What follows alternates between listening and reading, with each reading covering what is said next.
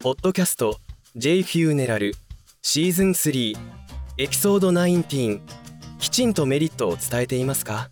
アイデアを形にするシリーズのポッドキャストです。今日のお話は販売する商品のメリットをきちんと伝えていますか？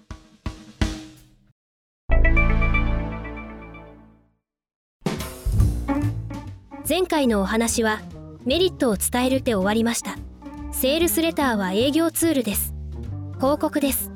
そこの説明では相手へ商品の説明だけをされていませんか？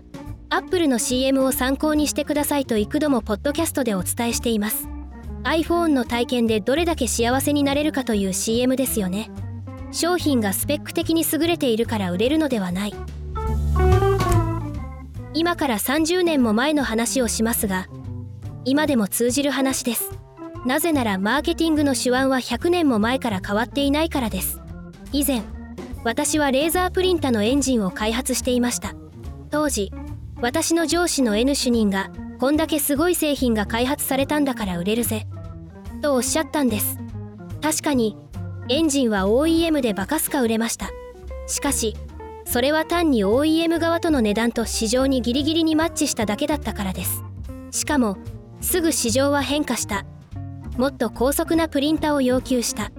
つまり開発者の苦悩だけが残った。決して商品スペックが高かったというのではない。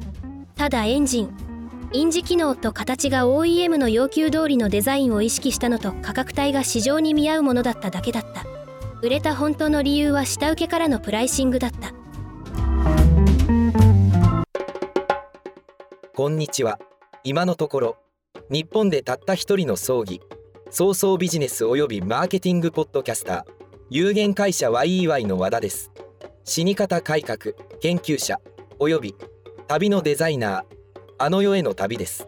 葬儀者以外に一般の人へもアイデアを形にするお手伝いのポッドキャストです。さて商品のメリットを伝えているか伝えていないかでセールスレターの威力が違います。広告はなぜ出しますか？大きな理由は既存の商品を売りたいから。次は新商品を知ってほしいから。稀に売れ残ったものの在庫整理だったり。他には会社を知ってほしかったり。あとは相手に自分を忘れてほしくないために。この内容は私の過去のポッドキャストでだいぶお話をしました。いわゆる世間は情報弱者です。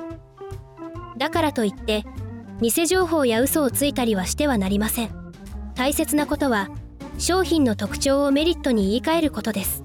その魅力を伝える。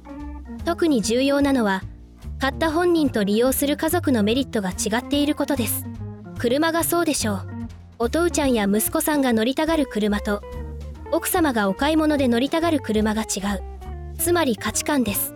よくある営業トークのサブスクリプション契約で月額6980円だとしましょう。これを日割り計算してみてください。缶ジュース2本分ですよね。これは Adobe のフルサブスクリプションです。 DaVinci Resolve や Audacity。GIMP などに変更できたらそれで OK です。私の場合その他で利用している代替のアプリがないから Adobe に上納金を支払い続けています。メリットは全て連動と連携しているというとてつもないものがあるからです。広告にはいくつも種類があるとお伝えしました。一方的に流れてくるのがテレビやラジオ。YouTube ホームページで連動しているもの。広告をあえて見に行く人っているのか。そういう人は業界人かマニアックな人でしょう。各国のテレビ CM とかを見ているとその国の特徴つまりお国柄があるのが分かります。これは単純にフローやペース色調さらに演技の部類に入ります。ハリウッド映画と日本の法人映画。そしてインドのボリウッド映画を見ているのに違いがあるのと一緒です。そこでメリットをどう伝えているのかが課題です。注意せねばならないのはお客は今伝えたような専門的な要素には全く興味がないということです。つまりメリットというのは客の主観に訴えられるかどうか。